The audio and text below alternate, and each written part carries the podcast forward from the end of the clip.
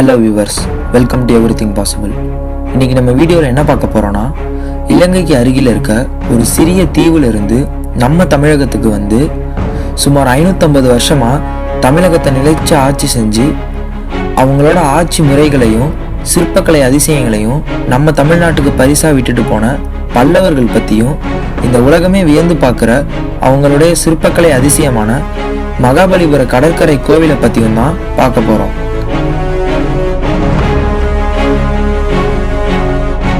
So இந்த video பிடிச்சிருந்துச்சுன்னா like பண்ணுங்கள் நம்ம சேனலுக்கு இன்னும் சப்ஸ்கிரைப் பண்ணாமல் இருந்தீங்கன்னா சப்ஸ்கிரைப் பண்ணிடுங்க வாங்க வீடியோக்குள்ளே போகலாம்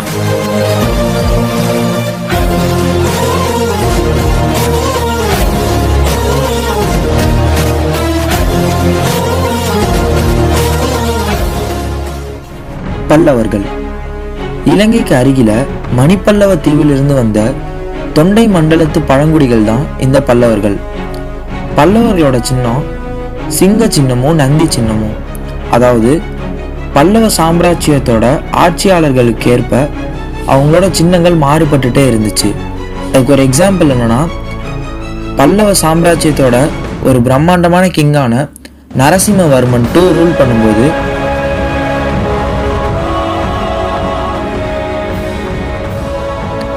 சிங்க சின்னத்தை அவங்களோட அடையாளமாக பயன்படுத்தினாங்க. அதுவே நந்திவர்மன் டூ ரூல் பண்ணும்போது நந்தி சின்னத்தை அவங்களோட அடையாளமாக பயன்படுத்தினாங்க. இவங்க ரூல் பண்ண பிளேசஸ்லாம் என்னென்னா ஆந்திரா கர்நாடகாவோட சதன் பாட்டையும் தமிழ்நாடு கேரளாவோட நார்த்தன் பாட்டையும் ரூல் பண்ணிட்டு இருந்தாங்க. இவங்களோட கேபிட்டல் இப்போ சென்னைக்கு பக்கத்தில் இருக்க காஞ்சிபுரம். பல்லவர்கள் யூஸ் பண்ண லாங்குவேஜஸ்லாம் தமிழ் சான்ஸ்கிரிட் தெலுங்கு பிராக்ரிட் பல்லவ சாம்ராஜ்யத்தோட ஒரு சில ஃபேமஸான கிங்ஸ் யாருன்னா Mahendravarman one Mahendravarman two Narasimhavarman two அப்புறம் நந்திவர்மன் டூ. தென்னிந்தியாவில் கிபி இரநூத்தி எழுபத்தஞ்சிலிருந்து கிபி எட்நூத்தி தொண்ணூற்றி ஏழு வரை சுமார் ஐநூற்றி ஐம்பது வருஷம் நம்ம தமிழ்நாட்டை நிலைத்து ஆட்சி செஞ்சாங்க இந்த பல்லவர்கள். மணிப்பல்லவ தீவிலிருந்து தமிழகத்துக்கு வந்த பல்லவர்கள் சாதவாகன பேரரசில் குறுநில மன்னர்களாகவும் ஆட்சியாளர்களாகவும் செயல்பட்டு வந்தாங்க. சாதவாகன பேரரசர்களோட ஆட்சி வலிமை குறைஞ்சதும் கிருஷ்ணா ஆத்தோட தெற்கு பகுதிகளை ஆளத் தொடங்கினாங்க பல்லவர்கள். ஓரளவுக்கு தேவையான வலிமை பெற்றதும் தொண்டை நாட்டையும் களப்பிரர்களையும் அப்போதைய சிற்றரசர்களாக இருந்த சோழர்களையும் போரிட்டு ஜெயிச்சு அவங்களோட கிங்டமை புதுக்கோட்டை வரை எக்ஸ்டெண்ட் பண்ணி தமிழ்நாட்டோட வடக்கு பகுதியையும் ஆட்சி செய்ய ஆரம்பிச்சாங்க. வின்சன் ஸ்மித்னு சொல்லப்படுற ஒரு ஹிஸ்ட்ரி ப்ரொஃபஸர் அவர் புக்கோட முடிவில் பல்லவர்கள் தென்னிந்தியர்கள் தான் அப்படின்னு குறிப்பிட்டிருக்காரு. இலங்கையிலிருந்து வந்து ஐநூறு வருஷத்துக்கு மேலே தமிழகத்தில் தரமான ஆட்சி புரிந்த பல்லவ சாம்ராஜ்யத்தோட சிற்பக்கலைகள் பற்றியும் அவங்க கட்டின மகாபலிபுர கடற்கரை கோவில் பற்றியும் தான் பார்க்கலாம். தமிழ்நாட்டில் செங்கல்பட்டு மாவட்டத்தில் திருக்கழக்குன்றம்னு சொல்லப்படுற ஊராட்சி ஒன்றியத்தில் இருக்கிற பேரூராட்சி தான் இந்த மகாபலிபுரம். இது ஏழாம் நூற்றாண்டில் பல்லவர்களோட முக்கியமான துறைமுகமாக இருந்துச்சு. மகாபலிபுரம் கோவில் எட்டாம் நூற்றாண்டில் கிபி எழுநூறுகள்லேருந்து இருந்து இருபத்தெட்டாம் ஆண்டில் கட்டப்பட்ட கோவில். இதுதான் தமிழ்நாட்டோட முதன் முதல்ல அமைக்கப்பட்ட கட்டுமான கோவில். இது பே ஆஃப் பெங்காலோட கரையில் கட்டப்பட்டனால இதுக்கு மகாபலிபுரம் கடற்கரை கோவில்னு பேர் வந்துச்சு இந்த கோவிலோட உயரம் கரெக்டாக நாற்பத்தஞ்சு அடி. கருங்கற்களை கொண்டு கட்டுமானம் செய்யப்பட்ட இந்த கோவில் நரசிம்மவர்மன் டூன்னு சொல்லப்படுற ராஜசிம்ம பல்லவனால் கட்டப்பட்டுச்சு. இந்த கோயில் கட்டும்போது இந்த நகரம் ஒரு பயன்பாட்டில் இருந்த முக்கியமான துறைமுகமாக இருந்துச்சு. அந்த காலகட்டத்தில் இந்த இடத்த ரூல் பண்ண கிங்கும் இரண்டாம் நரசிம்மவர்மன் தான். இந்த நரசிம்மவர்மன் மல்யுத்தத்தில் கை தேர்ந்தவராக இருந்தனால இவருக்கு மாமல்லன்னு ஒரு பேர் இருந்துச்சு. ஒரு நாள் நரசிம்மவர்மன் அவர் அப்பாவோட உலா செல்லும்போது ஒரு பாறையில் யானையோட ஓவியத்தை வரைஞ்சார். அதை பார்த்து தான் அவர் அப்பாவுக்கு பாறைகளை பயன்படுத்தி கோயில் கட்டணும்னு நினச்சாரு. இவரோட பர்சனல் தாட்டில் உருவாக்கப்பட்ட சிட்டின்றனால அதுக்கு அவர் பேரையே சேர்த்து மாமல்லபுரம்னு வச்சாங்க. இந்த கடற்கரை கோயில் ஆயிரத்தி தொள்ளாயிரத்தி எண்பத்தி நாலில் யுனெஸ்கோவோட உலக பாரம்பரிய களங்களில் ஒன்றா அறிவிக்கப்பட்டுச்சு. இந்த கோவில் தான் சவுத் இந்தியாலேயே கற்களால் கட்டுமானம் செய்யப்பட்ட பழமையான கோயில்னு சொல்கிறாங்க மாமல்லபுரம் ஷோர் டெம்பிளில் ஆச்சரியமான நம்ப முடியாத விஷயம் என்னன்னா செவன் பகோடாஸ் அதாவது இப்போ இருக்கிற மாமல்லபுரத்தில் ஒரு ஷோர் டெம்பிளை தான் நம்மளால் பார்க்க முடியும்.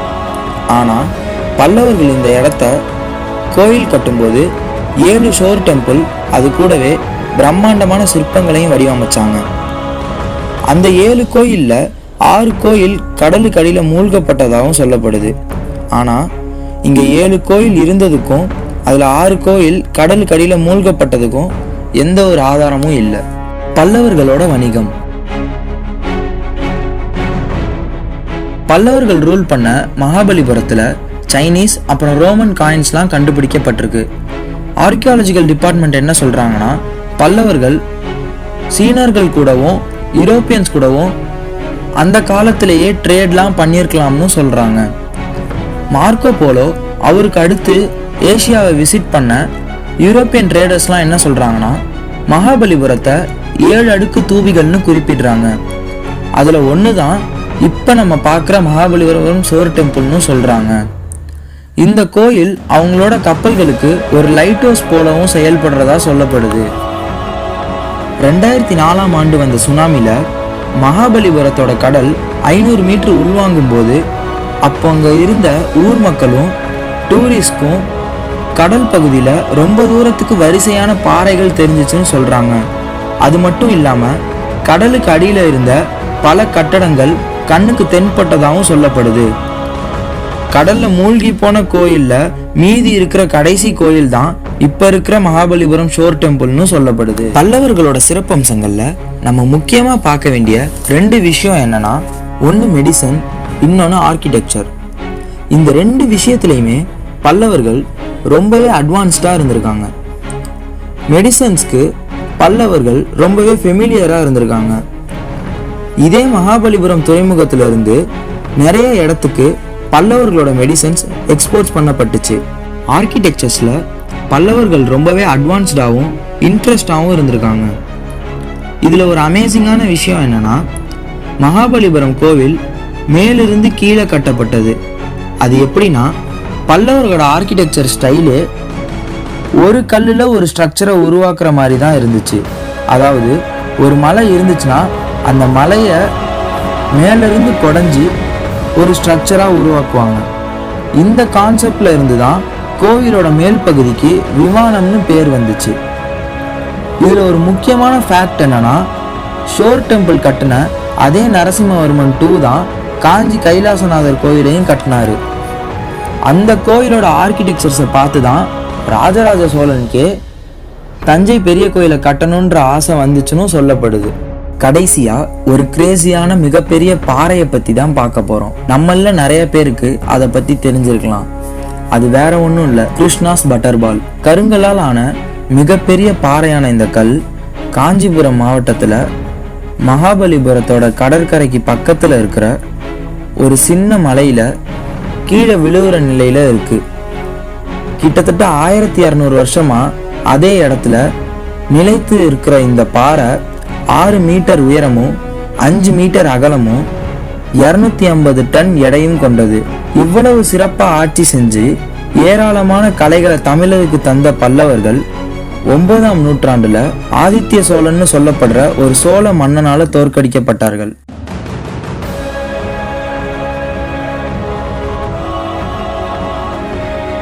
ஓகே ஃப்ரெண்ட்ஸ் தேங்க்ஸ் ஃபார் வாட்சிங் இந்த வீடியோ உங்களுக்கு பிடிச்சிருந்துச்சுன்னா சின்னதாக ஒரு தம்ஸ் அப் போட்டு எங்களை சப்போர்ட் பண்ணுங்கள் இன்னும் இந்த மாதிரி இன்ட்ரெஸ்டிங்கான டாபிக் வேணும்னா கீழே கமெண்ட் பண்ணுங்கள் Thank you.